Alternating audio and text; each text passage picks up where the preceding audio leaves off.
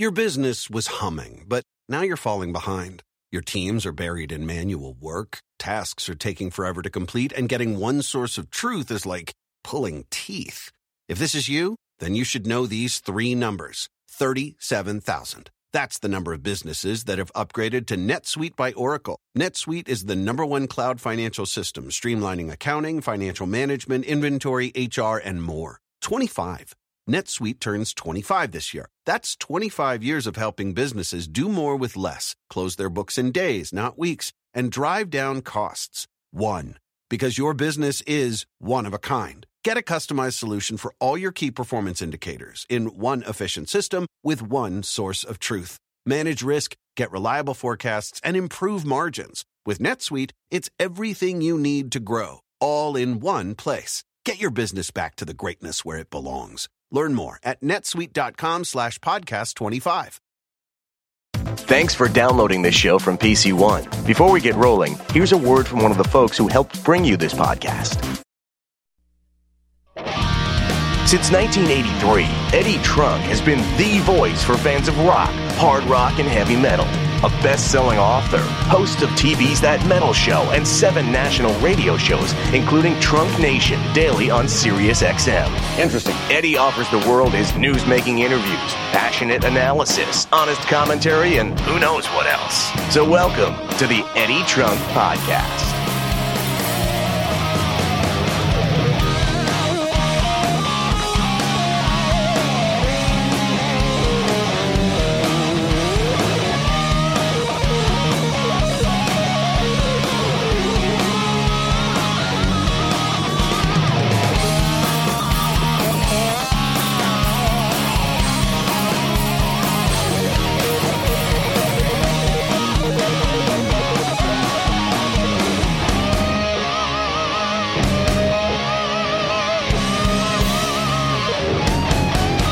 Welcome, everybody. Eddie Trunk here with you, and it's time again for another episode of the Eddie Trunk Podcast, which is new every Thursday via podcast1.com and iTunes. Thank you for streaming. Thank you for downloading. Thank you for listening wherever you do so, anywhere in the world.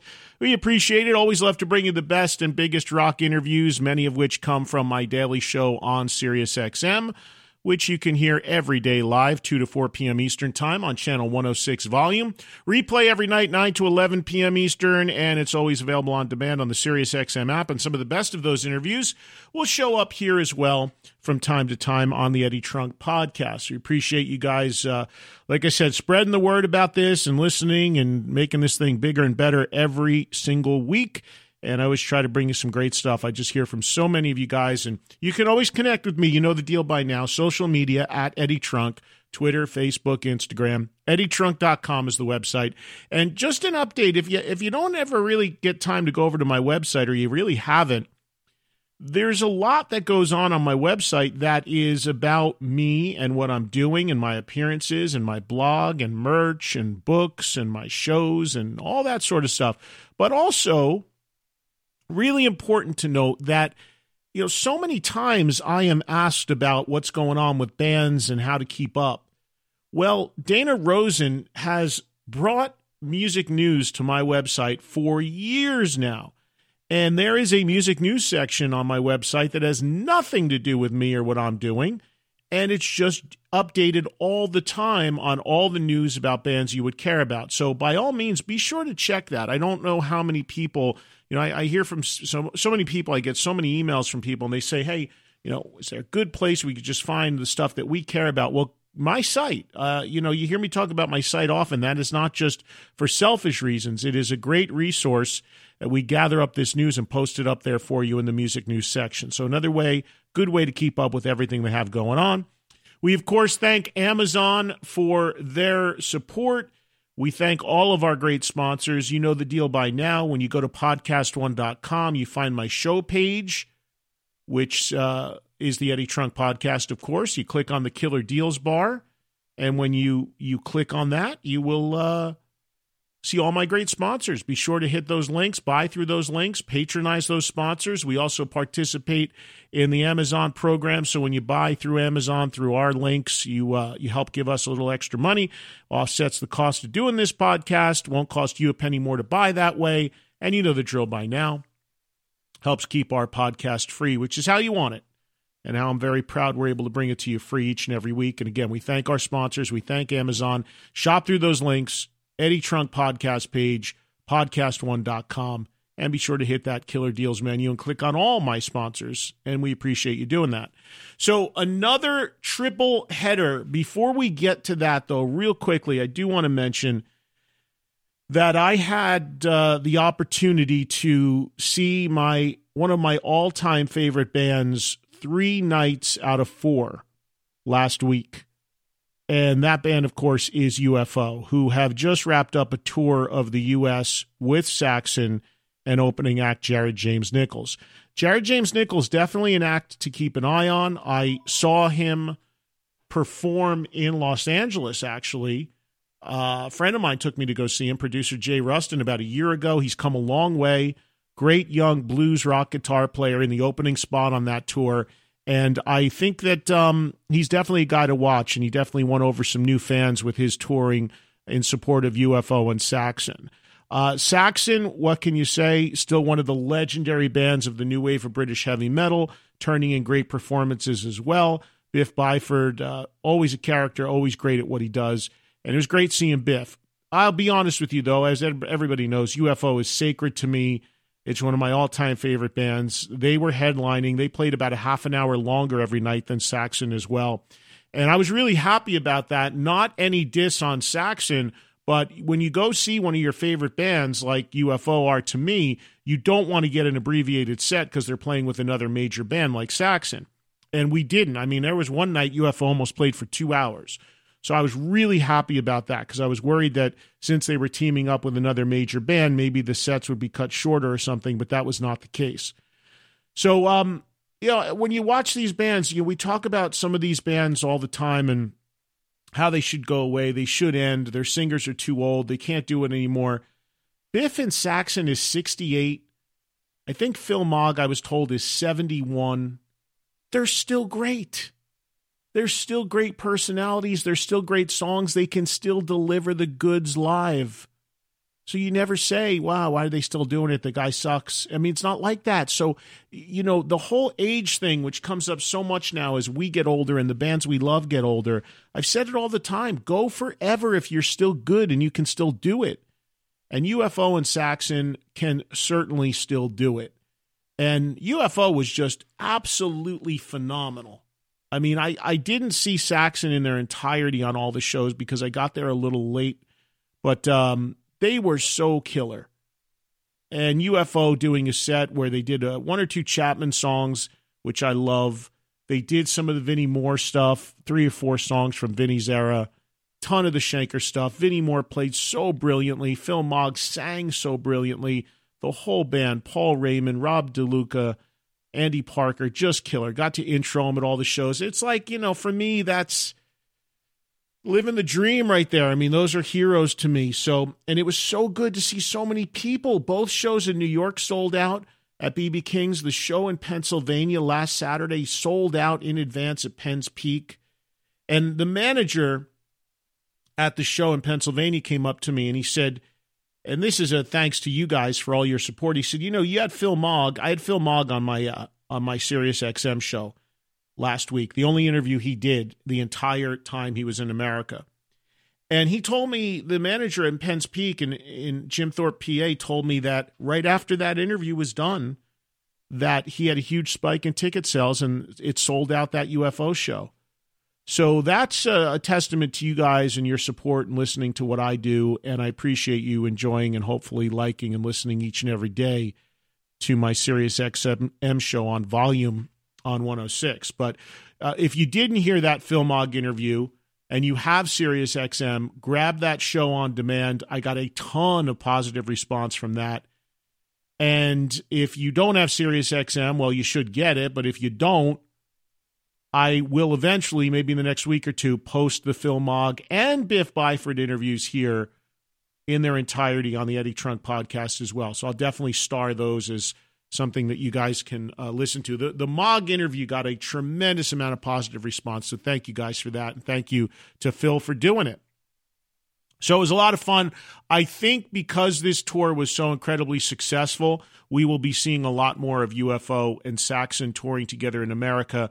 I'm hearing maybe even another run of dates coming up in the fall. Fingers crossed on that. The guys wrapped up the tour on Sunday in Boston, another sold out show, and now everybody's gone their own ways for a little bit. UFO have an all covers record coming out. Saxon continuing to do some shows around the world as well. So that was a real highlight for me over the course of the last week. And I, uh, as you guys are hearing this, I'm just making my way back from Toronto, where I spent a couple days doing shows from there. One with legendary producer Bob Ezrin, one with the reunion of Triumph. Yes, I reunited all three original members of Triumph for my Sirius XM show. And again, eventually I'll get some of that audio here for you on the podcast, but I'm just just letting you know what's going on over there because um, being on every day, there's a ton of content, as you can hear, that I'm generating. And if you want to hear it live or as it happens, or even the day it happens, either the replay or on demand or whatever, just uh, grab yourself a subscription to SiriusXM and listen to my show every day on Channel 106 Volume. All right, so coming up, our triple header podcast, we will be talking to Jack Blades. We'll talk Night Ranger. We'll talk damn Yankees. We're going to talk to John Bush. We're going to talk Anthrax, Armored Saint, voiceovers, and much more. And Phil Campbell, legendary guitarist from Motorhead. We talk, of course, about the late, great Lemmy, and of course, Phil's current band. So that's all coming up on the Eddie Trunk Podcast. The Eddie Trunk Podcast.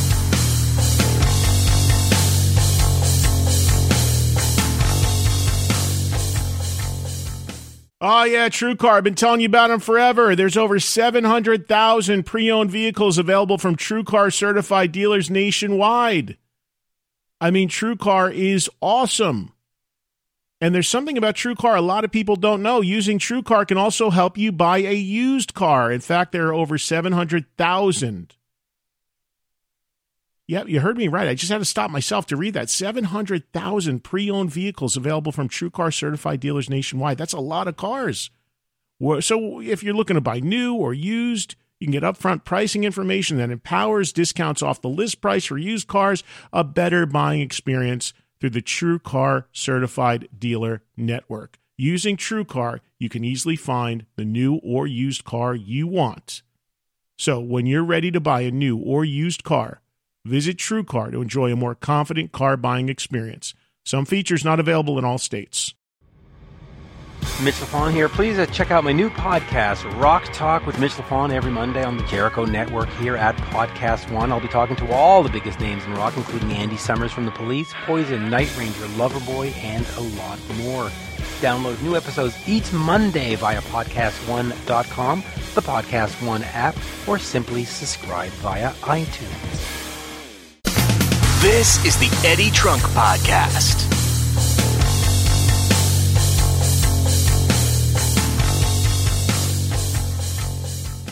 All right, we're stacked this week on interviews, so let's not mess around. Let's get you right into them, okay? Here is our uh, first of three interviews is with John Bush of Armored Saint and Anthrax talking about the new Armored Saint live record and much more. Enjoy, everybody. John Bush on the Eddie Trunk Podcast. JB, how are you, man? What's up, Edward? How you doing, buddy? How, good, good. You know your your history, uh, how you kind of ducked in and out of music a little bit, and now it seems like you're like full bore back into it now, doing Armored Saint stuff, doing some touring, going in and out of the. You know, you're in America, you're outside of America. So, so do we have John Bush fully back in and engaged in the uh, in the rock metal world, or what? Um, well, you know, it, we made Win Hands Down, the last record, uh, in 2015, and we thought it was pretty awesome. And then we did end up doing um, a lot more dates than we had done in the past. Um, the last thing we did was opening up for Queensryche here in the U.S. for about a month, probably the longest tour that Armored Saints done in about 15 years. So, um, and then we obviously did some stuff outside the U.S. and Europe and Japan Um, so it's always fun to play. Um, I always try to like, do it based on my own selfish way um, and not go on the road like the road dog that I used to be. Um, but you know, it's fun to play at the same time. So there's a little bit of juggling there, and um, you know, we're doing a tour outside of uh, in the UK and Ireland. Well, it's five shows basically, a festival in Wales, and then two in Ireland and two in the UK, and that's that's a great run for me. That's five shows. That's that's awesome. So if I could do those kind of little runs, I'd probably be the happiest. But um, sometimes it's not always uh, the possible way to do things. So um, but you've, but, but I guess my, my point is, is you've kind of come around a little bit because you, you were really, I mean, I guess it was because your kid, uh, yeah, how many kids do you have? One or two? I have two. Two. So your kids were young, and I know that there was a lot uh, uh, at the time that you were kind of like, you know, I want to stay home. I don't want to be on the road. So, are your kids old? Your kids, I imagine, are a little older now, so it's a little easier to get away. Well, they're 12 and 9. Uh, my son will be 10 next month. They they do come on the road sometimes with me, um, which is great. Them and my wife. They came out for about a week um, on the the run we just did with Queensryche, and they love being on the bus. Especially my son. He's like the guy who stays up the latest. Him and the tour manager and Jeff Duncan. They were like having battles who are going to stay up the latest, and he was pretty much almost victorious every night. You know, so you know, my nine year old kid is staying until 4 a.m. and going into Walmart's, uh, you know, in some middle America place, and employees are looking, going, "Why is this little kid walking?" and I was already asleep. Like I got to go to bed, man.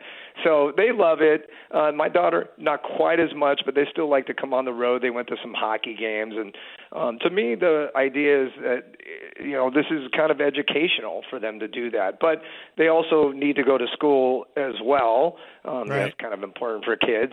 Um, so you know, I, I what I've said for the longest time, and I'll, I'll stand by it, is that the one thing in life that I don't think you can get back is time. You can always find a way to earn some money, uh, you know, get a dollar, uh, you know, do different things to to you know make a your a living so to speak um but you can never get time back. And so if you are gone for long stretches of time your kids are living life and you're not there you're missing out on that. And that was the thing that I didn't want to do and I still don't want to do. So um you know it's hard to sometimes um, juggle that, like I said, and, and you know we got an offer to do Queensryche, and they want you out for the whole month, and I get it because it's you know better for the package, and you know it's a logical way to tour, but um, it's not something that I necessarily always want to do because I know that I'll be gone from my kids and my wife and my family for you know three weeks out of four, and that's if they come out for a week. So,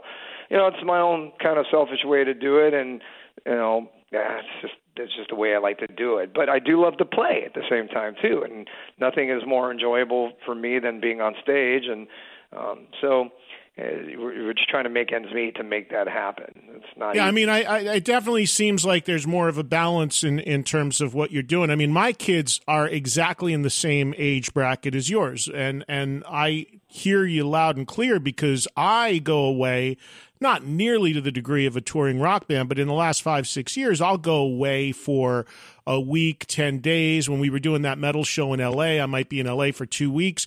And you come back and it's like, whoa. I mean, you, you don't realize it when you're there every day, but if you go away for a week or two and you come back, you realize how quickly and how much they change. So I get what you're coming from, uh, where you're coming from with that.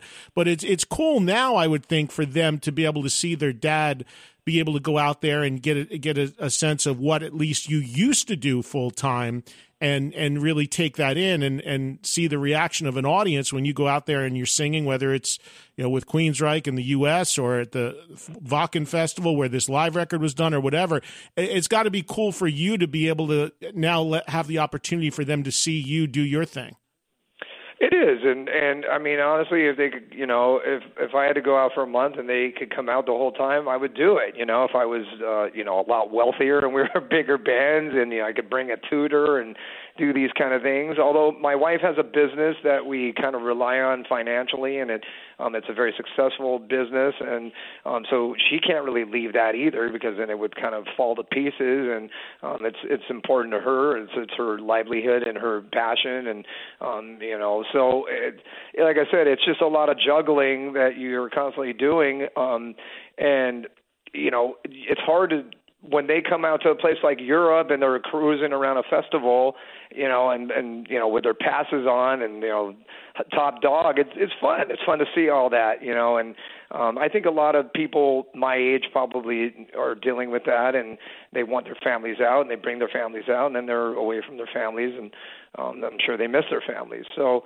um, like I said, it's just a, it's a delicate act that most people do, and some people or or some people maybe don't care and they're gone for months at a time, and it, you know that's just a choice that they make. But yeah, you see me, a lot of guys. You see a lot of guys walking around doing FaceTime, you know, in strange places, right, exactly. talking to their kids. Yeah, I mean, we did the tour, and then we we were home for like three weeks after you know in the middle of December till the beginning of January or middle of January, and then Joey Vera went back out with Fates Warning for like three weeks, and I know it was difficult uh, for him to do that because he's like a hands-on dad, uh, similar to me, maybe even more so. And uh, you know, you're gone from your daughter again, and uh, including your wife, and his wife is super busy running Metal Blade Records and stuff. So you know, it's it's it's just the way that we live now as as you know older guys and bands and you know with families and stuff and um, you know, like I said, people make choices of what they want to do. I just knew for me, even you know, it was maybe the way it happened when when I left Anthrax and my daughter was just born, and I kind of felt like this is all my destiny at that point, and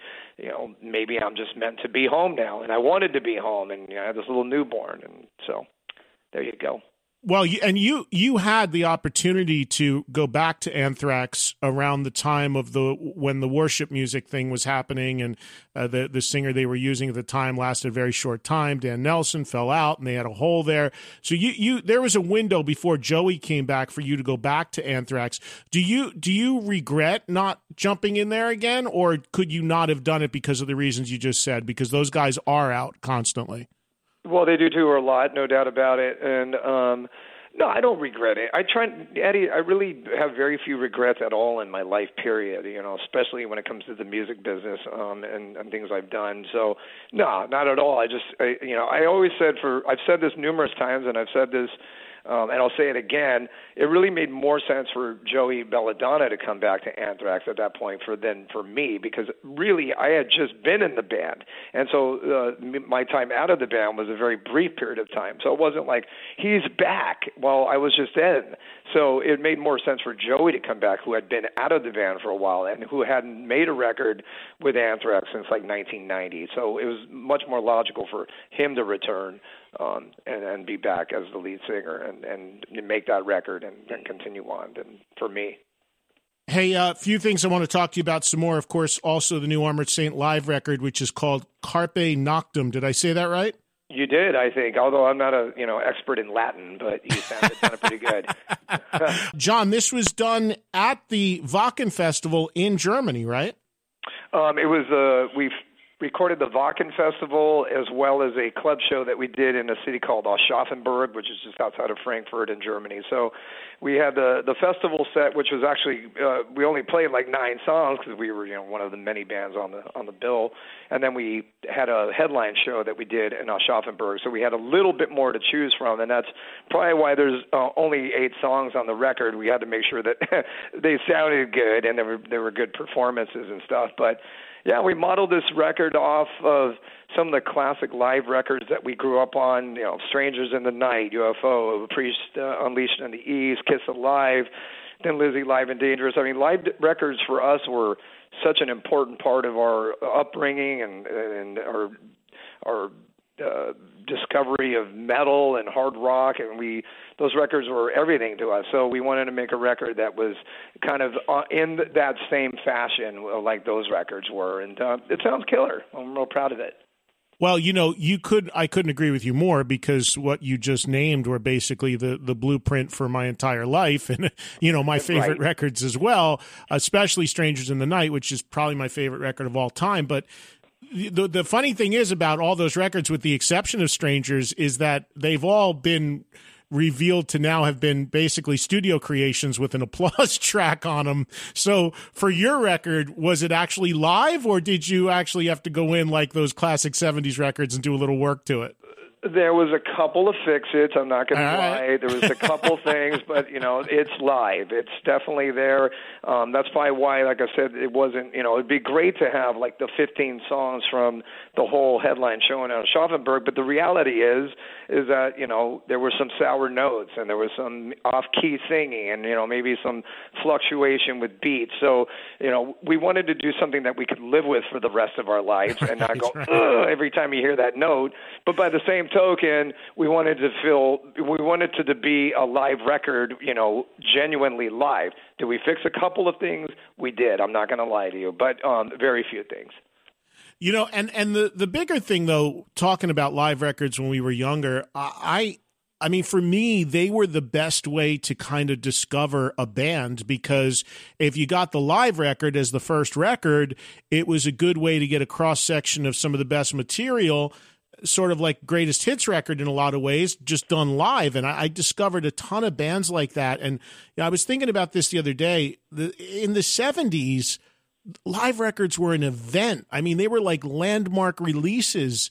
And I don't know, there were a couple big ones in the 80s, but ever since, for the most part, I just don't know anybody that gets excited about. I do. I mean, I'm excited about an Armored Saint live record, anybody doing a live record, but it just, I don't know why they lost that luster. To me, they were like such event records at a certain point, and it just seems like we haven't had any really significant major ones ever since the 70s. You know, li- li- Live After Death from Iron Maiden in the 80s certainly was a big one, but but there was only there was only a couple even in the 80s going back that far if you really think about it. Yeah, I don't. I don't know why either. Quite honestly, I mean, like you said, those live records are. Uh, you know, we lived by those records. You know? oh. And then you, and then sometimes you would listen to the studio records of uh, versions of some of those songs, and you would think, oh, that's tame, and that's kind of just has no balls to it. So, um, you know, and and you know, it's funny because March of the Saint, uh, Armored Saint record, that is one of our biggest albums. We probably still feel to this day that it, it didn't really have the power that we really did live, and so to it's it's good for us to put these. You know, we put March of the Saint on it, a song by it's called "Stricken by Fate," which is like a deep album cut on this record, and you know you're able to hear these songs in their powerful, um, proper way, and that's us live. So yeah, I mean, why those live records have fallen by the wayside and they're not important anymore, I don't really know because people still want to go see bands live. It's yeah. It, more than ever now. So um, I'm not exactly sure, but I guess we're we're you know we're gonna kind of wave the flag and, and keep it going a little bit here. Well, I'm glad you did because I, I still love live records from from so many bands, and uh, the the the logical question here, listening to this record, is: did, is there also a video component? That's very common now. Did you shoot any of this stuff? There's a yes, it, it was shot, and we have put out a couple videos in conjunction with it. We did Last Train Home, we did uh, March of the Saint, and we also the first video that came out was Aftermath. So um, those are all available. You can you can see them, you know, wherever you watch your videos and stuff, YouTube and wherever else. But um, you know, I guess the final piece of the Armored Saint puzzle, something that we've never really done, would do a proper live video where it was you know done in super high production um you know a, you know headline show um shot you know multiple cameras. I mean that's probably the final thing that we've never done. And and i think it would be cool to do that. And it'd be great to do it in la because that's where we're from. And um you know i'd love to do it at a place like the troubadour. That's where we started. And you know this isn't in motion. I'm not this isn't happening. I just this is in my mind that i think would be amazing. And uh, it would be um, you know, the final kind of thing that not that we're ending anything, but just like something that we've yet to do. Um, I think that would be the next step. And what is the the next stuff lined up for you and the band? Do you, you have got uh, more shows, and have you thought about another studio record, or what's the what's the future plan? Uh, Uh, we thought about it very, very briefly. Um, you know, we we actually felt like "Win Hands Down" was like one of our best records, and I think we set the bar really high on that record. We really pushed a lot of um, you know the boundaries for the band, and we made a record that seems like our fan base is is, is extremely proud of, like we are. So um, the last thing I want to do is go, let's just go make another record, and then have it go, eh, that's not as good. You know, you you really got to dig deep and um and so uh, you know Armored Saint is a band that certainly doesn't move too quickly we all know. Um and you know it's not like time is really the most on our side of being honest. So if we do something we probably should kind of get on it a little bit but I also want it to be genuine and I want it to feel great and I want it to be the right record. So um we'll we'll try to make all that happen I think it's really interesting though because what you said about Win Hands Down and the album that you made before that, La Raza, I thought was really good as well. And and then you you look at you know your old band Anthrax. The last couple records they made, I believe, I think are among the best records they've made in their career. Um, even on the you know some of the other bands that I kind of grew up and been friends with, uh, I think Overkill, a band like that's been making incredible records recently. Testament, there's so many. It, I find it interesting. You've got these guys that have been around 30, 40 years and some some bands, and Armored Saint falls in this category. Some of their recent records are among the best things they have ever done in their career. Now, unfortunately, because of where we are in the music industry today, they don't get the same reception and the same shot at at getting uh, you know sold. But uh, in terms of just performance, production, quality of what they're doing. I think I think it's it's amazing that there's this quality of great music made this deep into these into these artists' career, and same goes with you guys. It's the last well, couple records have been great. That's that's very kind of you, and uh, you know we feel the same. Um, you know we the way I look at it, it's always about the quality of it. And and we're not a band. Obviously, we're not going and making a record every year and then touring the world and doing 200 dates and and that's the way we earn a bunch of money. That's just not the reality of what this band is. So so for us to make a record, I think it, the all the emphasis is on making a really awesome record that we are super proud of. And then we'll go do some shows. But we're not in in this kind of a hamster wheel. We're like, okay, we got to make another record. Okay, let's do some more touring. And then you know that's just not the way we work. And and so I think it kind of it it's a good thing in the sense that it, it doesn't kind of force us to make music and put out records that maybe are subpar. Not saying other bands do, but I think that that could probably work against us if we did that. And um, you know, it's all about writing a great song and, and great records, and because um, that's the thing that lives on forever. You know, once it's all said and gone, yeah. the the legacy is the album. You know, that's the thing that will be there. So it better be great. And if it isn't, then it's like, eh, you kind of did a mediocre record there, and and there's no reason for us to do that. So. Well, and like most bands today, everybody's multitasking. As you mentioned, Joey Vera, your bass player, he's in, in Fates Warning as well. I see Jeff when I go to Vegas. I just saw him recently play with Frank Domino, actually. Oh, yeah, that was cool, some, huh? Yeah, he does some different stuff in Vegas with different bands. So everybody has their their other outlets. And for you, I mentioned this before you came on the air, is to giving people a little bit of the history, and we talked about this when you, we had you on that metal show as well. You've been doing a lot of stuff in in, the, in voiceover land for a while. Are you still doing that? How's that going for you? Um, it's been a little slow lately, Ed, to be honest. But uh, you know, I always still like to do it. I've done a, you know some documentaries, and I did something for a fast food company for like an in-store video. So I still love to do it. It's great. Um, it's it's fun when you're able to to do it and and and get paid for it because you usually get paid pr- pretty well for doing it, as you know, because you've done it. Um, yeah. But um, you're competing these days with a lot of big time actors who who do voiceover and who do like big campaigns for uh, uh, big products. So when you're going against like the Jeff Bridges and the Gene Hackmans and you know Robert Downey Juniors and you, you know, you walk in, you walk in, uh, they, you walk into. Say, they're bigger than me. What can I say? so you, you know, walk into an audition and Pat, you walk into an audition and Patrick Stewart is sitting there. You know you're screwed. It's over. yeah, well, you know, people like those big time actors. They don't need to audition. They're just basically hired. And, and I know, you know it's it's just the way it is. It's just it's funny. Back in the day, even on uh, on air commercials, actors would never do that. That, would, that was like the kiss of death, and that was oh, taboo, and they would never do that. Now, on the last Super Bowl, every single advertisement and commercial had a big time actor in it. I don't know why that's happening, but they're doing them now. So you know, you're right. The whole Lost in Translation movie was based on yeah. Bill Murray going to Japan, and I that's what people used to do. I'll do it in Japan, but I won't do it in the states. Well, that's changed now. Everybody's doing them. So totally true. I mean, most of that stuff was you, would only see Brad Pitt in a commercial in Japan or something, but now those guys are, are coming into the, the U.S. turf, and you know the, those bastards they're taking away all the gigs for the, well, the regular guys out exactly. there. Exactly. I, I, guess those co- those companies are willing to shell out big dough to have those people be spokespeople. So that, yeah. that kind of pushes down John Bush a little bit, unfortunately. Yeah, and Eddie Trunk. Trust me, it does. Listen, sure. buddy, it's it's great to talk to you, and uh, and everybody check out Armored Saints' latest live album, Carpe Noctum. What does that mean, by the way?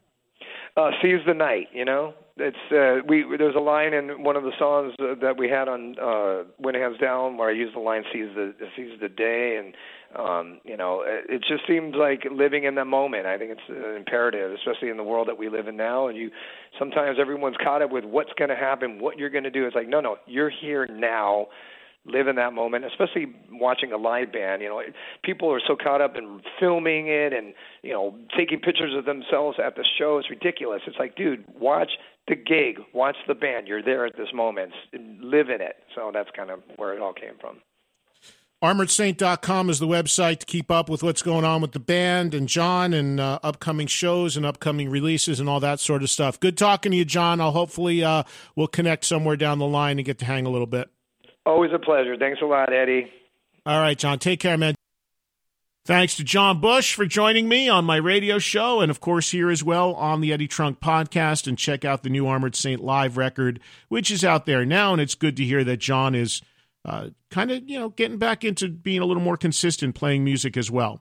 All right, we got to take a break. Coming up next, it's Phil Campbell from Motorhead on the Eddie Trunk podcast. This, this is the Eddie Trunk Podcast.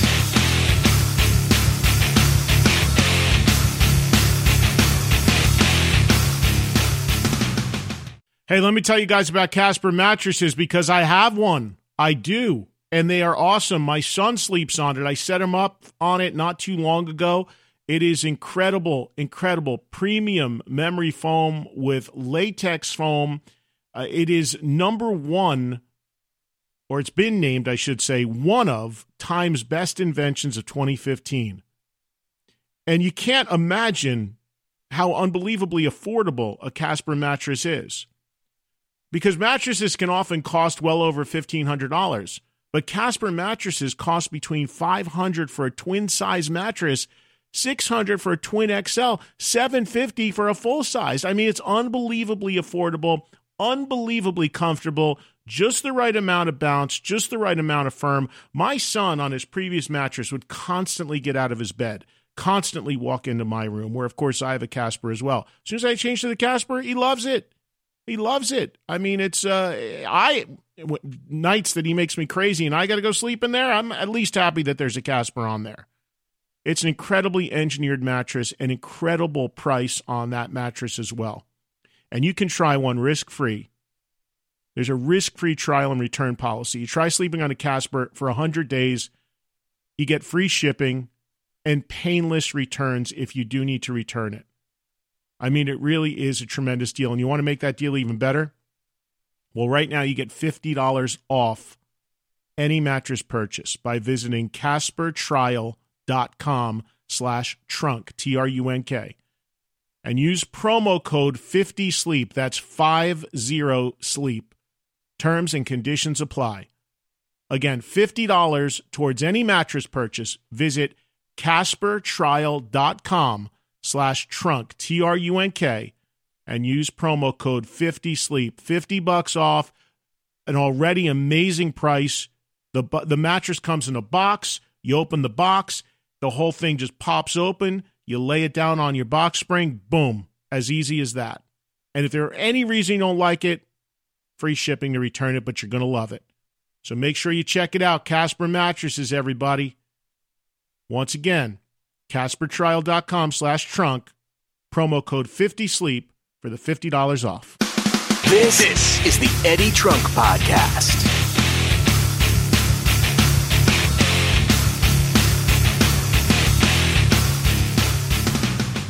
Hey, Phil, it's Eddie. How are you? Hey, Ed, how you doing, man? Yeah, I finally got um, a decent phone signal here, yeah. Um, well, we got you now. You're sounding loud and clear. How's things, okay? Yeah, very good, yeah, yeah. Yeah, very good, yeah. Just having a, a couple of days off before some more shows. And uh, well, we've had a great response for different things, for our EP and everything. It's been fantastic. Well, I got to yeah. I got to tell you, I got to tell you, Phil. I listened to some of the EP and the music you've made with your sons, Phil Campbell and the Bastard Sons, and I got to tell you, man, I really, really loved it. I thought it was great. Oh, I'm so proud of it. It's um, it's it's a combined effort from everyone. Uh, you know, Todd, my son Todd produced it. We all we all contributed to the music. Neil Starr did a great job on the melodies and the vocals and it's majorly kicking ass now. Um, yeah, the, you know, the thing we recorded it probably like two, two or three months ago, at least. But I normally by then I'd be quite sick of quite a few of the songs, but I'm not. I'm still, I still love them. Well, the thing about it, the response has been fantastic so far. We haven't had anyone say anything bad about it, so uh, it's got to be good. And com- coming from you as well, because you've heard probably just about everything under the sun. So um, if you like it, that's not too bad, is it? No, well, listen, and you know, I would tell, I would, I would, I would not say that if I didn't feel it. I, I, I really, I, what I really liked about it, Phil, was that it was a little like, listen, rock, uh, Motorhead was always a straight up loud rock and roll band, no, no question. But this is a little bit more of a different approach, and and uh, I love the singer. Now, the singer is the one guy in the band that's not your son, right? Apparently, yes. No, I'm just joking. yeah, yeah. Neil is definitely not my Neil Starr. Yeah, he was the singer with a band, great band from Wales called Dopamine, and another band from uh, Attack called Attack Attack. And he was friends with my kids, and my kids used to play in bands with him and do gigs with him, and Todd Todd recorded him and stuff, and. uh and yeah, I'm really lucky. We were so lucky to get Neil. He's amazing. Like he can sing Great in voice. any key. He doesn't even ask what key he's fantastic, and his melodies Yeah. are amazing, and his phrasing is fantastic. Yeah. Yeah, it's really really good. So so my question to you was Phil, this this band actually was kind of born out of a band that you were already doing, right? You were already doing the Phil Campbell All Stars and it kind of evolved into this, right? That's correct. Yeah, yeah. Uh, my son Todd, he had a, a major birthday party um, just over four years ago now, and we we re- we hired a band for the party, and uh, me, me and his brothers got up and everything, and Neil Neil was there, and we just did a few songs, and it sounded really good.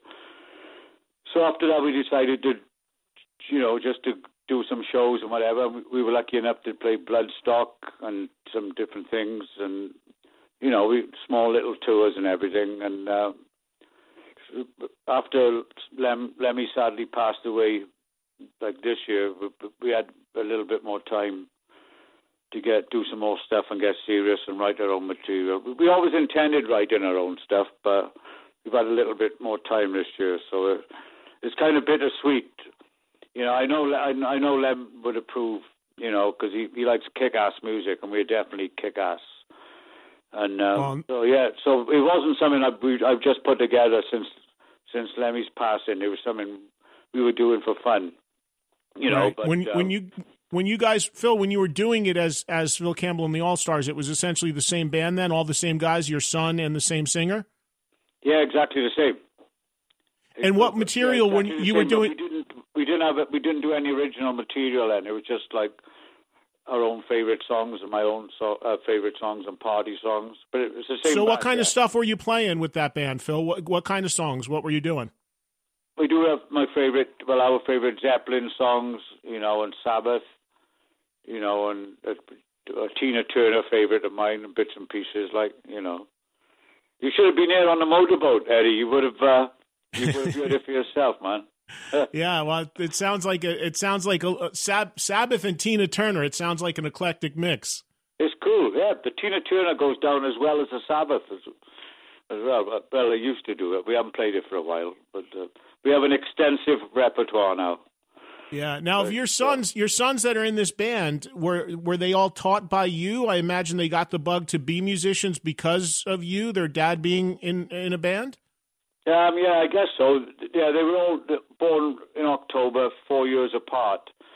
So in my downtime with Motorhead, generally I would play with some of my mates down in, in pubs and clubs, and I I would drag the the kids along or the child or the two children or whatever, and just plonk them behind the drum kit and play knocking on heaven's door or something like that, a simple beat, and you know they'd be interested in music at home, but they've they've far surpassed me now. I'm I'm really proud to say, apart from my wife and the dog, I'm the worst musician in the family. yeah. I'm really proud to say that. Yeah, it's great. It's great. I know. Yeah, if I fuck up, I get the bad looks from him. You know, but. well, that that leads into. It's a unique thing, in, really. It's fantastic. Yeah, that I was going to say that leads into another question because obviously you're dad and, and you're the boss, but in a band dynamic, I mean, do they get to say say to you, "Hey, Dad, you, you screwed up that note"? I mean, how does that dynamic work?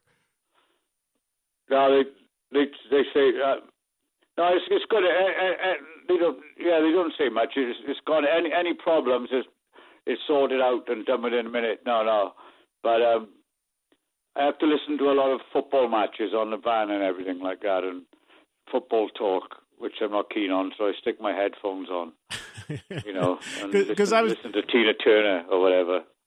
Yeah, I was just going to say because a lot of bands have arguments, and you know, there's a lot of bands have a certain level of dysfunction, and if there's if there's ever some flare ups with you, you guys you're you're actually fighting with your sons as opposed to just a bandmate, so it could be a could be a weird situation. no, it's not. It's not some kind of monster. Right. Gladly, like yeah, no, no, it gets sorted out pretty quickly. You know, so you plan uh, on coming here to the U.S. and doing some shows with the band? Ha- have you, or now that you're starting to put out original music, is the idea to co- to come over and uh, and really work this? Is this your priority now as far as playing music? Well, um, we have well lots of priorities. It's just to you know just do stuff worldwide. Of course, we've only done like the motorboat, uh, U.S. wise, and that was kind of U.S. It wasn't technically U.S. Um, yeah, yeah, we, have got some we got some stuff booked. I, I don't think we have anything booked, but we we all we're working on it for next year. We have we have uh, the Wacken cruise, and we have some European lots of European dates booked and Hellfest, and there's going to be a bunch of other festivals and everything.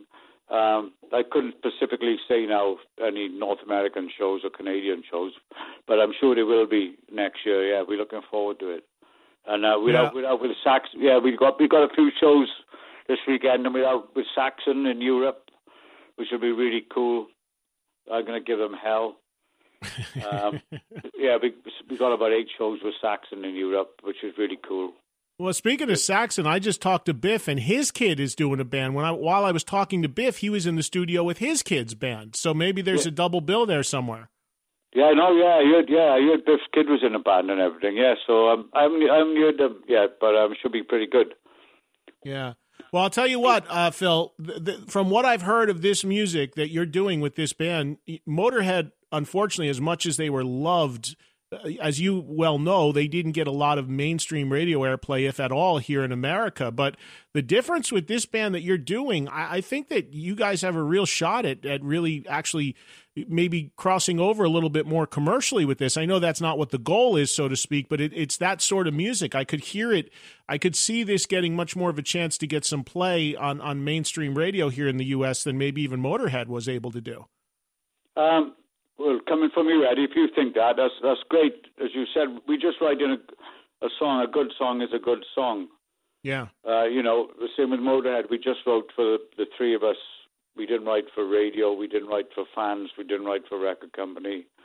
Um, we just trying to write good songs now, and it's, obviously it's going to be different. It's a different dynamic, and in Motorhead there's different people in the band, obviously, but the, the spirit's going to definitely going to be there, and it's going to stay forever you know, and yeah. and my all of my kids and, and Neil as well. They they're all brought up listening to Motorhead. I, I dragged them to a lot of Motorhead gigs, and they still love it.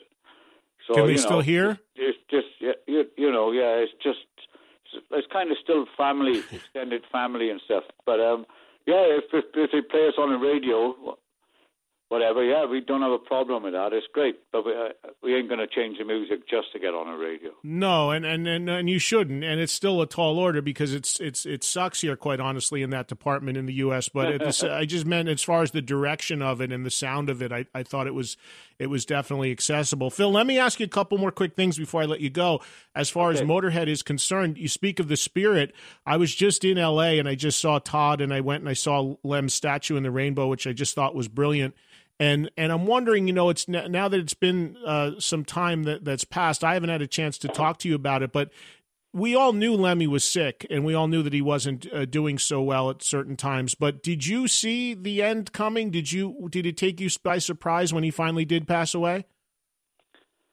Uh, it did that quickly. Yeah. Um, he, he wasn't looking very well. He was getting he was getting pretty thin. Um, but but the, he, Lem was playing so much better and tighter for the European shows mm-hmm. in in the fall than than he did in like the summer in in in the US. I, in my particular opinion, you know, and we thought we were going to go back and have a, you know everyone have a good rest and stuff. I knew he wasn't well, but um, yeah, it came. It, it did came surprisingly quick at the end.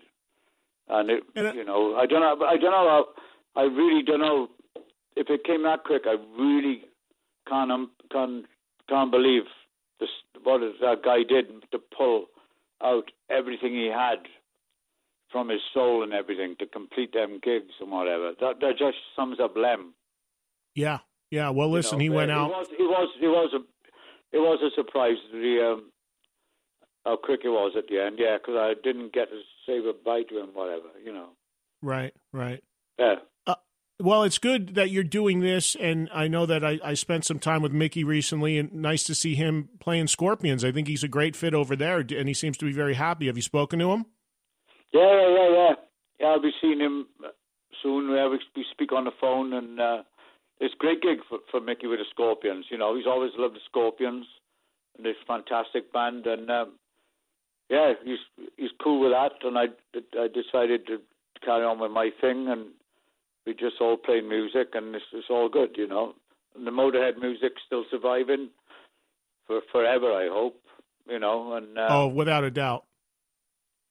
You know, do you do you play do you play Motorhead songs? Phil, do you play Motorhead songs with your band? Do you play them play them with your sons? Do you play some in the set? Yeah, yeah, yeah. Uh, we we do Ace of Spades and we do obscure stuff which fans haven't heard for years or they've never heard as a treat. I, I don't, you know, everyone wants to hear Ace of Spades and we do that. Right. And we, right. and uh, we do it quite well actually.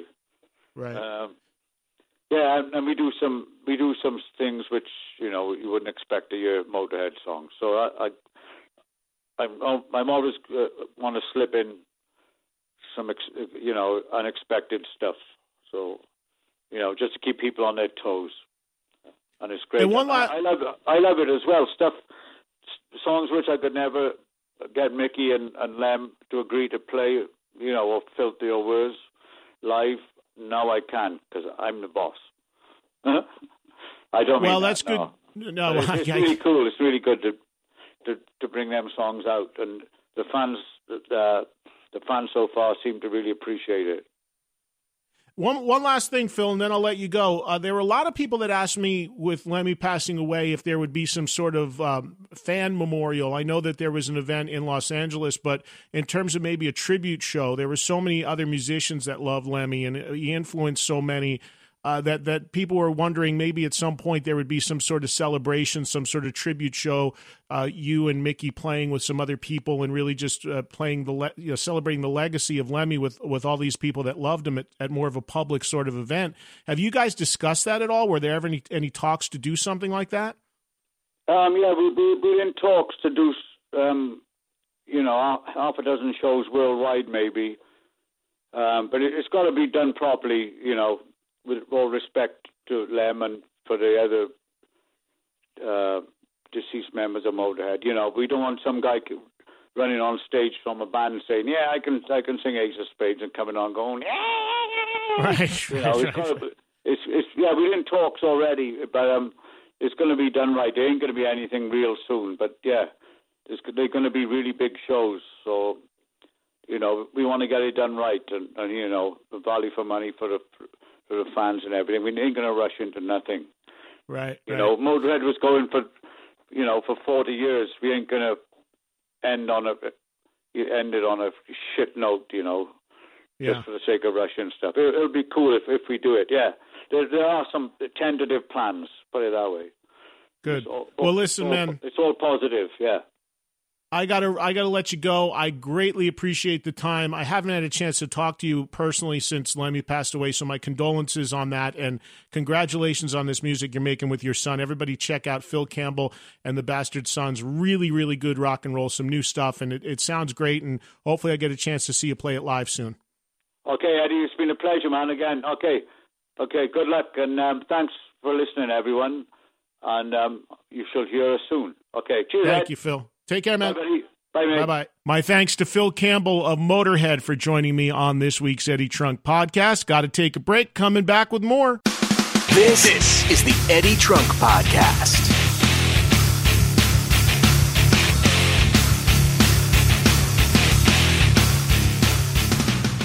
Hey, you guys, you may have heard a lot about Audible, and I got to tell you, it really is amazing. Audible.com is a great way to take in books. I mean, I don't know if you're like me, but I have a stack of books sitting here that I got frustrated with because I simply didn't have time to read the books. I mean, you can't read a book when you're driving. I spend a lot of time in the car. Sometimes it's just really hard. Sometimes I want to, you know, lay down in bed. I can't turn a light on because my wife will get mad at me if the light is on and I'd like to do some reading. So Audible helps with all that because you've got these talented actors and narrators that read the book to you. And it's a great way to take in books. And what's even cooler is that we have a great, great program for you here. You can get a free 30 day trial from audible.com. That's right. There's a custom URL that I want you to use. It's audibletrial.com slash trunk, T R U N K. And if you go there with your, your iPhone, your Kindle, your Android, you can listen anytime, anywhere. It really is great. There's over 180,000 titles to choose from for your iPhone, your Android, your Kindle, your MP3 player, whatever you'd like to use.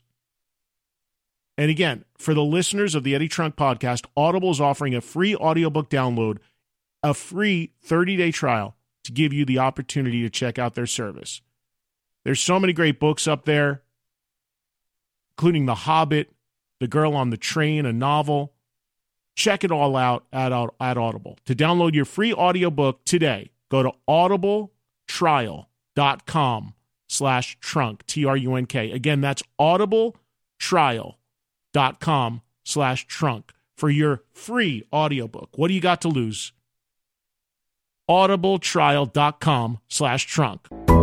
Hi, I'm Clay Smith, host of Fully Booked by Kirkus Reviews, the podcast for book lovers interested in interviews with best-selling authors, insider scoop on the hottest releases, reading ideas for book clubs and bibliophiles, and even tips about which books to skip altogether. So be sure to download new episodes of Fully Booked by Kirkus Reviews every Tuesday. You can get it on the Podcast One app or you can subscribe on iTunes, and don't forget to rate, review, and share. This, this is the Eddie Trunk Podcast.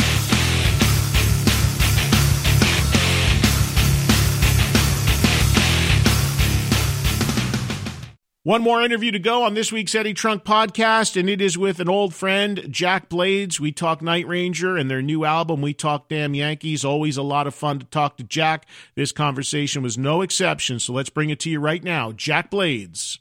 It's hard to believe that Night Ranger has been doing what they've been doing so well for 35 years now. How the hell did that happen, Jack Blades? 35 years of Night Ranger? Are you kidding me? You're like kids still I when know, I man. see you. Sometimes it feels like it's been like 35 days, you know, and then and then other times it has feeling. It does definitely feel like 35 years. How are you, buddy? Trunk Eddie, how you doing, man? How's Trunk Nation working? It's all good. You know, last time we had you on, uh, you and uh, and Brad and um, Kelly, we were on the ship. We were on the Monsters of Rock cruise. We had a great conversation there in that atrium. That was a fun cruise. Yeah, we had a good time on that whole thing. we always have a fun time with you, Eddie. Come on, how long have I known you? Years, ten? Talk about thirty-five years in a night and like with Eddie. uh, well, if you think on. about it, well, the beginning of Night Ranger is is what it is thirty-five years ago, right? Yeah, the first re- the release of the Dawn Patrol album was like 1982, so it's 35th year anniversary of the release of our first record. This is it. And I've talked about this a lot. I mean, I remember seeing you guys come on MTV with the video for Don't Tell Me You Love Me and saying, wow, now that is a band that checks all of, of my boxes for things that I love. You know, great dual guitar playing, melodic song, but still rocking, great singing, great vocals. And really, it's remarkable, Jack, because anybody that's seen you guys recently or has heard the new album, Don't Let Up, after 35 years, and I can say this with all honesty, and I'm not just saying it because you're on the, on the radio with me right now, you're still that band. You guys are still as good as you were. I, I don't there's very few bands that can say that. I mean, cracks start to show after 20 years or whatever. You guys still bring it. Anybody that was on that cruise, I mean, every band of every genre was out there watching you guys do it. That's got to feel great.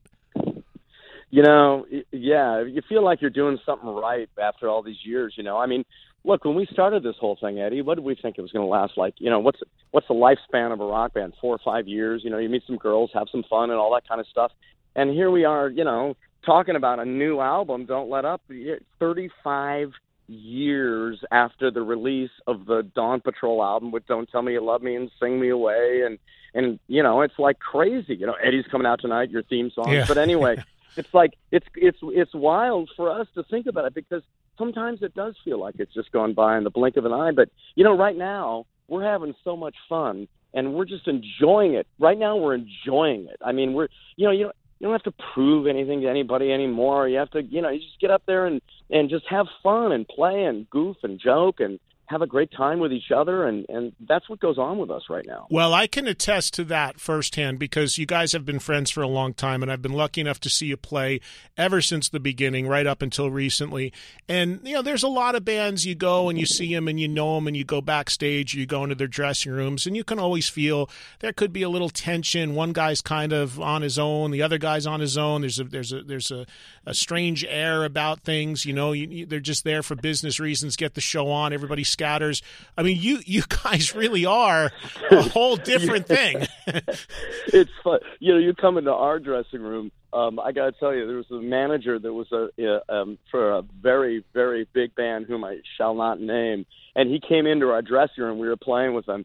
He walked in our dressing room. We're in there just like laughing, telling jokes, just like rolling on the floor because somebody just like told. Some, I mean, we were having a ball, you know, and it's like you know, bring the tequila out. Let's have, a, you know, everybody's just joking. All five of us in the room, and and all that kind of stuff. And and and we're getting ready to walk on stage, and we're getting ready to walk on, and the guy looks at me. This manager looks at me, and he goes, "You guys actually like each other."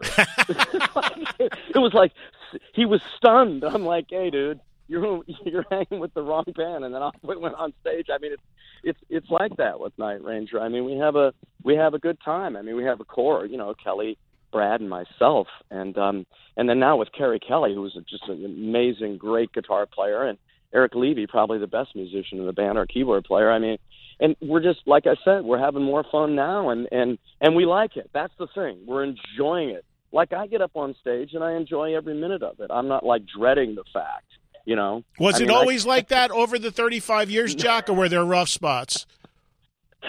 I'll tell you what the rough spots were, man.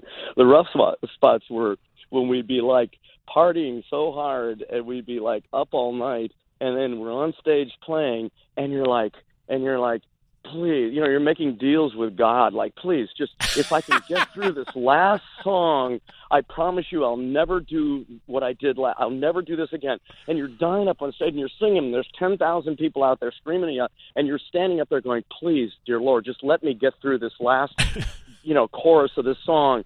And then you and then right you get off stage we walk back and then somebody's like you know there's a knock on the door it's like you know the guy walks in and goes hey man you guys want to party? And we're like okay let's so we go right Do it all over again. again it's like ah but you know you do after a while you learn you, you know you learn you, you learn that you can't sustain that level and the guys that do end up either crapping out or freaking dropping dead. You know what I mean? Well, what was the height of the years of the Night Ranger excess? Would it have been like, um, obviously, 85. Uh, what, what year? 85.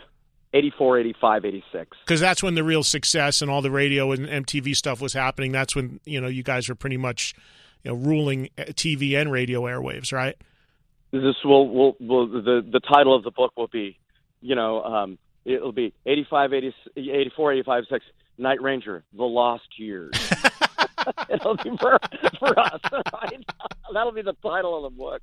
Oh yeah, those were the yeah, that was crazy because it was um, you know, well, you know, the problem was, yeah, those were the it was the height of everything. Every one of our videos, I mean, we'd have four or five singles off of every record, and every video would be a number one video on MTV. And then, you know, the problem is, you know, you go into a town, and all those people are saving up. You know, they haven't partied for like you know two or three months, but they're saving up their big party night for the Night Ranger concert.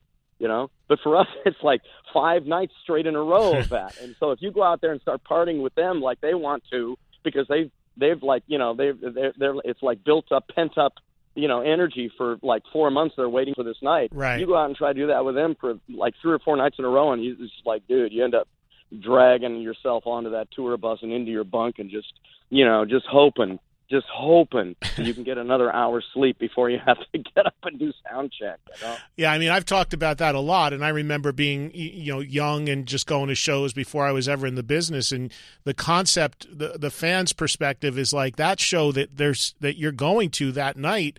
That's the only show that band's playing. They didn't play the night before in in a city hundred miles away. They're, you're not a stop on a tour. You are the show and and that's right. the mentality of the fan. And for you guys, it's like it's one of 150.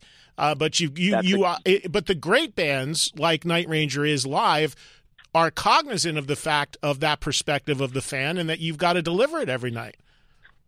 Yeah, exactly, exactly. So you get out there and you try to. Right now, I mean, uh, you know, we we get out there and just try. You know, we're the, you know, everything is just. You know, I'm out there at, at 22 hours of the day is so I can perform those two hours plus. Um, uh, you know, so 22 hours is just getting, you know, preparing for that. So right now we save it up and and we throw down everything. You know us, I mean, we throw down everything we got. But we had to learn about it, Eddie. I mean, I mean, think about it. I mean, like, you know, when 1982 kicked in with Dawn Patrol, you know, we went on tour. We were on an 18 month tour. We came right off off that tour. They pulled us off that tour because we had to go in and immediately cut a new album because Boardwalk Records, our record label, went under. And so, so we immediately went to LA and for two months, cut a record, and then immediately went out on the road for another 18 months. Came home, had a month off, immediately went into the studio in LA and in New York and cut the, the cut the Seven Wishes album. Immediately went out on another 18 month tour, and it was just it was like that. It was it was it, and they came back off of that and went right in the studio again. We had no time to breathe, really. Yeah, yeah. Well, listen, there's more we need to talk about. Uh, the new Night Ranger album is out now. It's called Don't Let Up. We'll talk a little bit about the record specifically and some more stuff with uh, Jack Blades. Jack, hang in there if you can for me through a quick commercial break. We'll come right back with more if that's cool. You got it, Eddie. You All got right. it. Jack Blades, more with him coming up. Eddie Trunk Podcast.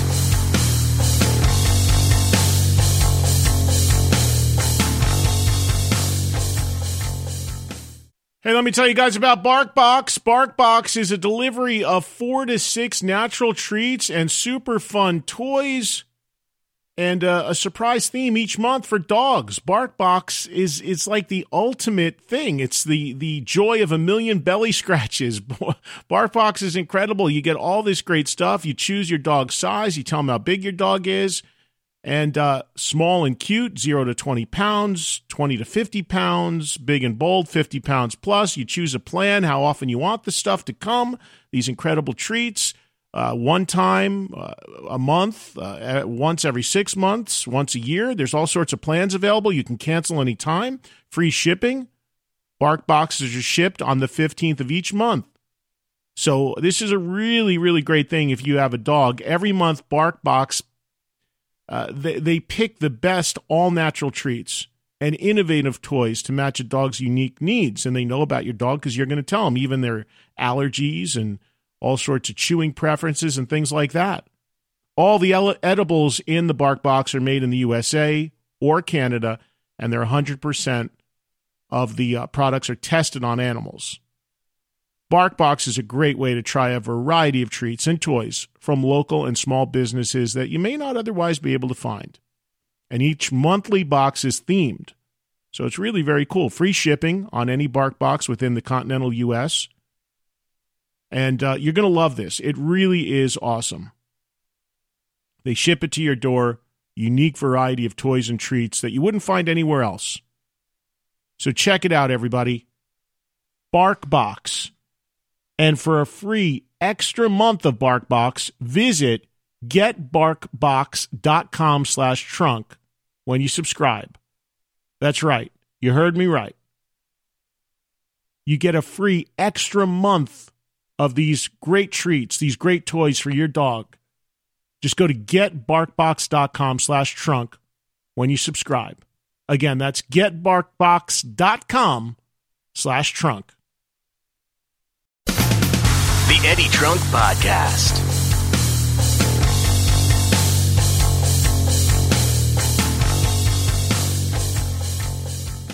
Night Rangers celebrating 35 years, still just a potent live band and still making some great, great new music as well as the new album certainly illustrates. So, Jack, the new album, uh, tell us a little bit about your thought process going into this. We mentioned that Night Ranger's been going for over three decades. So, when you set out to make new music, uh, you know, how do you guys do it at this point? Is it different than how you used to do it and, and the writing process and all that?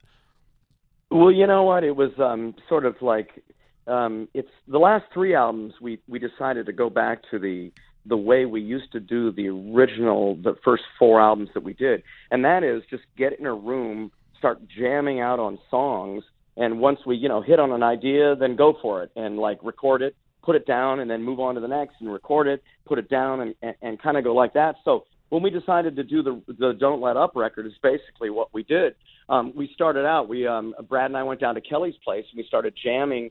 I mean, just jamming on a bunch of songs. I think one of the first songs that came out was Day and Night, I mean, Brad, you know, Brad was all excited because we were sitting around the room, and and you know how excitable Brad can get. All of a sudden, he's sitting there, he turns his amp on, everything, and he just starts going da da da da da da da, jumping up and down, you know, like a little, you know, like he's excited to be there. And we're like, wait a minute, that's freaking great. Let's let's let's go with that. Let's see where we can go with that.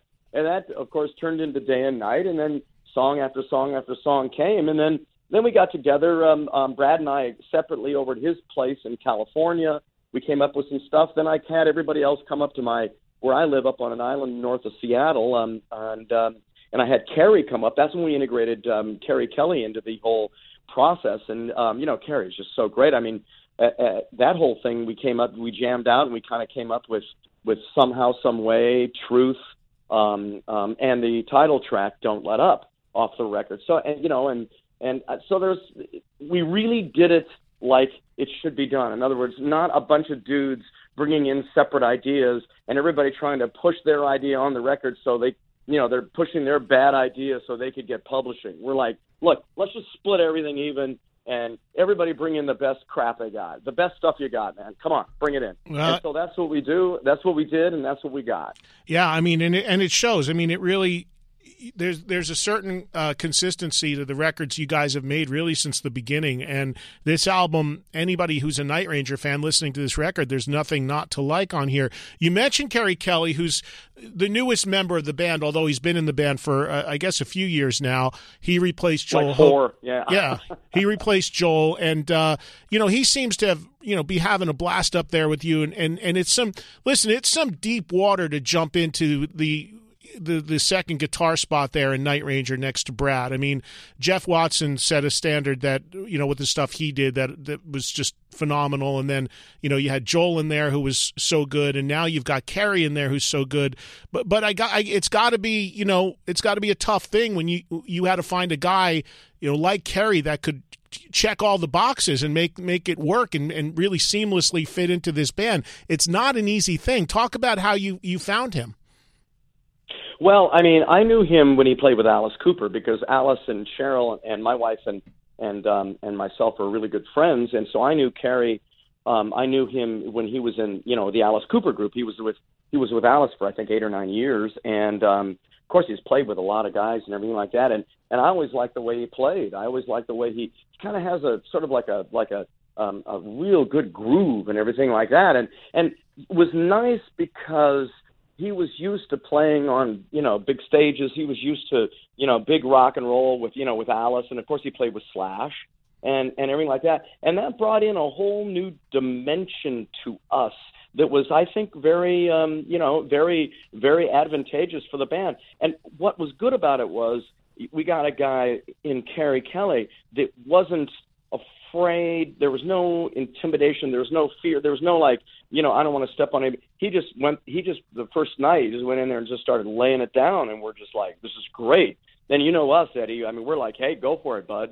You know, it's not like you know, hey, get in the background. It's not anything like, hey, take it. You know right. what I mean? Yeah, yeah. And so and so Keri, Keri was. It, we were very fortunate that we had a, a had a had a guy in Keri that could just you know jump right in, and, and especially with Brad, like you said, I mean, with you know Brad and his and with what you know with Brad and what Jeff Watson, you know, the legacy of Night Ranger, what they accomplished, you know, for for all those first you know four or five albums, it, just and Keri is very sort of like aware of Night Ranger's um, history and and very much aware of of where he fits in and where the music that's currently that we're doing should go. And I think that was a real good thing. And it just is, I couldn't have asked for a better guy. And he's a blast to be with. He's yeah, hilarious. absolutely. Absolutely. Now, you mentioned the songwriting process on this new album, Don't Let Up.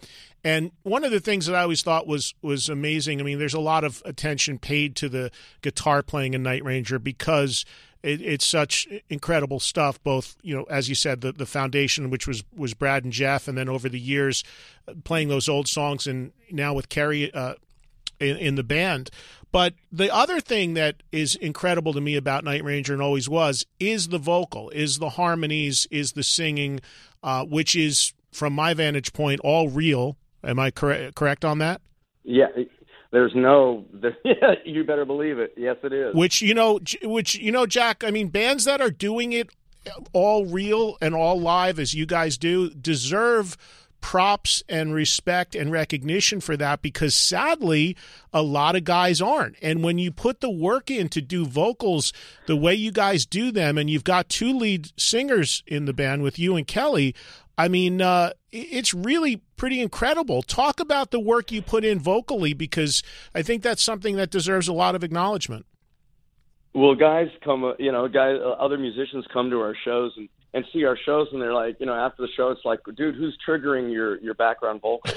We're like, no, what do you? There's no trigger. He goes, no, no, no. Who's who's like, you know, the big to make the big background vocals sound? It's like, dude, it's just us singing. You know what I mean? And that's I I've always kept it that way, and we've always kept it that way for one particular reason. That is so we can go and just jump to any song we want to jump to and not stay at the same set list over and over and over. I mean, I throw in songs. I mean, if we feel like playing one song, you know, from way in the past, we'll just throw it in the middle of the set. We'll do this, we'll do that. I love changing it up. You know what I mean? A couple nights have turned into Springsteen sets. You know, we played two and a half and three hours. You know, just keep playing and stuff.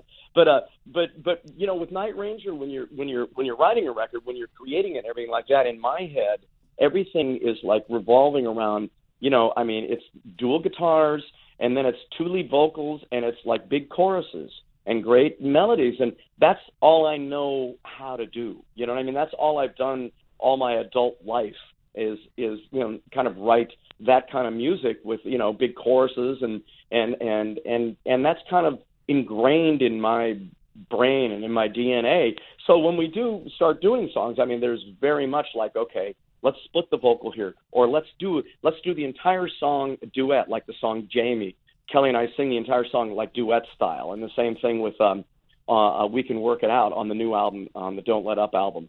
Um, and so, so you know, we really, you know, I'm aware of that, and, and we're all aware of that. And so when we make choruses and we make adjustments, if the chorus isn't quite right, I mean, we tweak them right into the last. Like Kelly and I sitting there singing, and we're going, oh yeah, now we got it. Like don't let up. It's like we had don't let up going. You know, don't let up on your big. Don't, don't, don't. It kept like the same thing, but then we decided it needed to swing a little bit. And Brad goes, "Hey man, put a little thing in the second, the third. So it's like we decided to do. There's a whole world just waiting for you, man. You know, stuff like that. I mean, that was just done at the at the at the spur of the moment, the last. And then when we do our own records now, since we're doing, we just make a decision and go, okay, that's great, move on, next. Mm-hmm. I mean, half these songs we sang, those are the those the the, the lyric the verses that you're hearing. A lot of times on, I'd say about four or five, maybe even six of those songs are the scratch vocals that you know that I put on or Kelly put on when we were when we were first just writing the song and getting it together, and we listened to it afterwards and we are like, sounds fine to me, man. Why change it? you know, so that's kind of where we're at now. And we wanted to make a live sounding record to celebrate 35 years because we're a live concert band. You know, that's what we that's what we do. We love playing live, and so we wanted this album to sound like our live show, and I think we accomplished that. Yeah, no, you definitely did, and I I think, and I've said this many times, the bands. I hate this sort of electronics movement being introduced into music, especially with some of these more modern bands.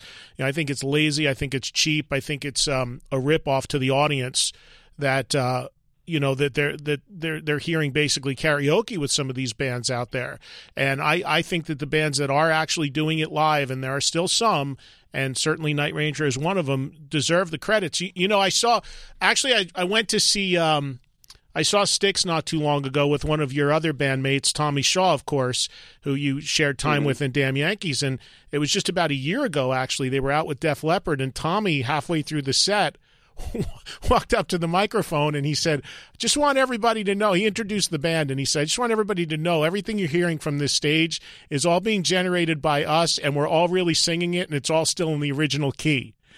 and he said that he said that to the audience and I was like, Hell yeah. You know, when you're putting that sort of work in, you should get the acknowledgement for that. You should let people know about that. I thought that was great. I love it. I love it. Yeah, man. Tommy's got that voice that just keeps on kicking, man. I mean, he's you know he's got that high voice and he takes care of himself, takes care of the voice, and it just. I mean, I love it. Yeah, I mean that's that's they're a kind of band that yeah they generate all that music. There's no tapes or loops or anything going on, you know, on in the background with Styx. That's for sure. Uh, speaking of speaking of Tommy, I I wanted to let you know this tomorrow on my show. Nugent is going to be on. Uncle Ted. Uh-oh. Uncle. I, am I'm, I'm sorry. Should I apologize to you now, or your fans now, or later? How do you want to do? it? I mean, I'm really, I, I'm so sorry. I already gave the disclaimer. I, I already gave the disclaimer in my audience. I said, I don't, I don't care. You know, I could already feel half of the people. What are you doing, Evan Nugent? I couldn't give a shit. I love Ted. He's Dude, a great interview. He's a lot of fun, and we're going to have him on tomorrow dude, when he texts me, he texts me and calls me and stuff like that. I swear to God, I'm not kidding you. Spit comes out of my phone, thoughts onto my face. He gets so worked up about everything. It's like awesome, man. Ted, look, here's the deal with Ted, man. Ted has been Ted Nugent all his life. So this is what he is. This is what you get. I mean, I just remember one place where we we played a show once with the damn Yankees. We were in um oh oh we were in Austin, Texas, the home of Willie Nelson, and it was right when Willie Nelson was having some problems with his taxes, and his fans went in and paid his taxes, and that pissed Ted off so freaking much, man, so pissed because I've had to pay every freaking you know I mean it pissed him off. He went we were in Willie's, so 20,000 people, big, huge Aquafest or one of those festivals there family, you know, the whole thing. He went on a tirade, and, uh, and it was like he stopped. Right, we stopped the song, and he launched on Willie Nelson in his hometown.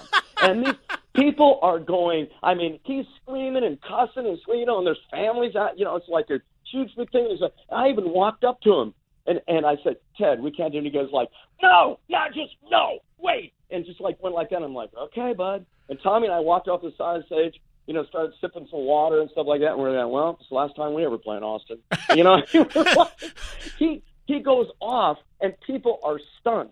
So we finished our show, caused a big uproar, all this. But one guy said, the one guy was very good. He wrote an article the next day in the in the in the paper, their regular their regular guy, an editorial, and he said, look, you people all said it was this, and you were afraid, and oh my gosh, and they, do you realize you hired Ted Nugent to play at this event. Okay, which is let's figure that. Okay, what did you expect you were going to get? I we just laughed. I mean, we just laughed at that. But that what I'm saying is, it's like it's Ted. Come on, man, embrace it yeah, that's it. You have to embrace your inner Uncle Ted. Absolutely. I agree 100%. You know, when you were on, you did an interview with me a couple years ago and we we had we took a call from the audience and they asked if you ever thought there would be a, a damn Yankees reunion and you just gave a flat out answer of no. And I don't know if you realized the fallout from that at the time you did it, but there were a lot of people that read into it like there's some deeper issue or whatever, but you were telling me recently that it's just a case that you just don't think the schedules are going to ever merge again.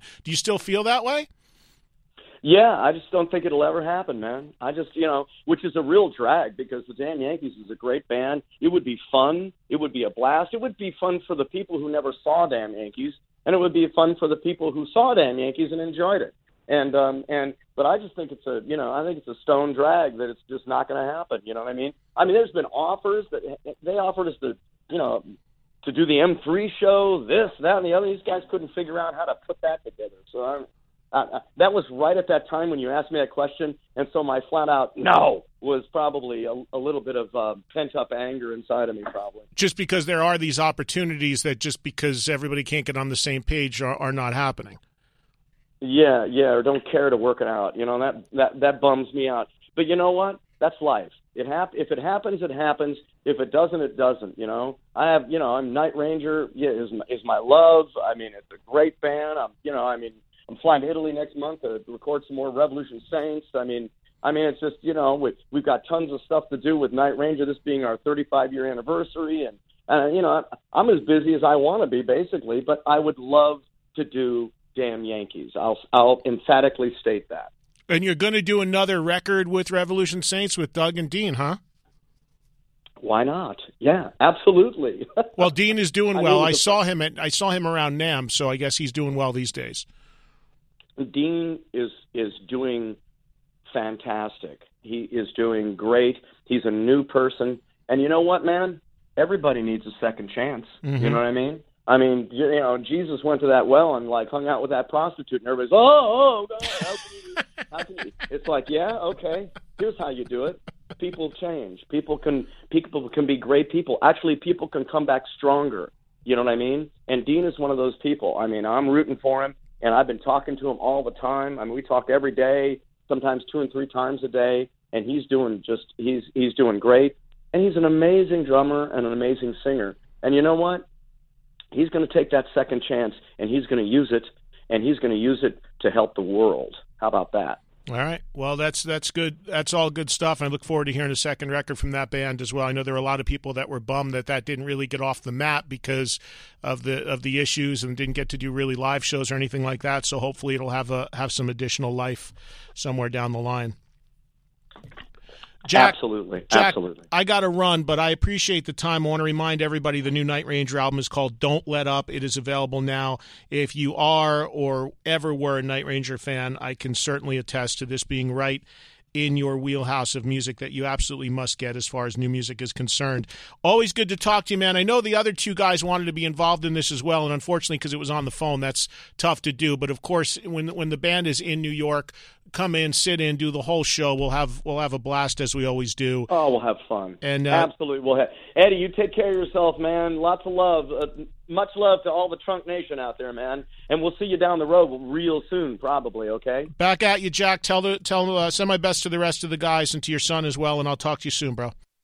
Well, thanks to all my guests on this week's Eddie Trunk podcast Jack Blades, Phil Campbell, and of course, John Bush of Armored Saint and Anthrax. We post new every Thursday at podcast1.com and iTunes, the Eddie Trunk Podcast. Proud to be free thanks to all our great sponsors. Thanks to you guys for patronizing those sponsors. You know the deal. You can connect with me on Twitter, Instagram, Facebook at Eddie Trunk. EddieTrunk.com is the website. Katie Irizarry is the producer of the Eddie Trunk podcast. Have a great week, everybody. Be sure to follow me on Twitter at Eddie Trunk for up to the second news info on, and updates on everything I have going on. Have a great week. See you next Thursday for another all new episode.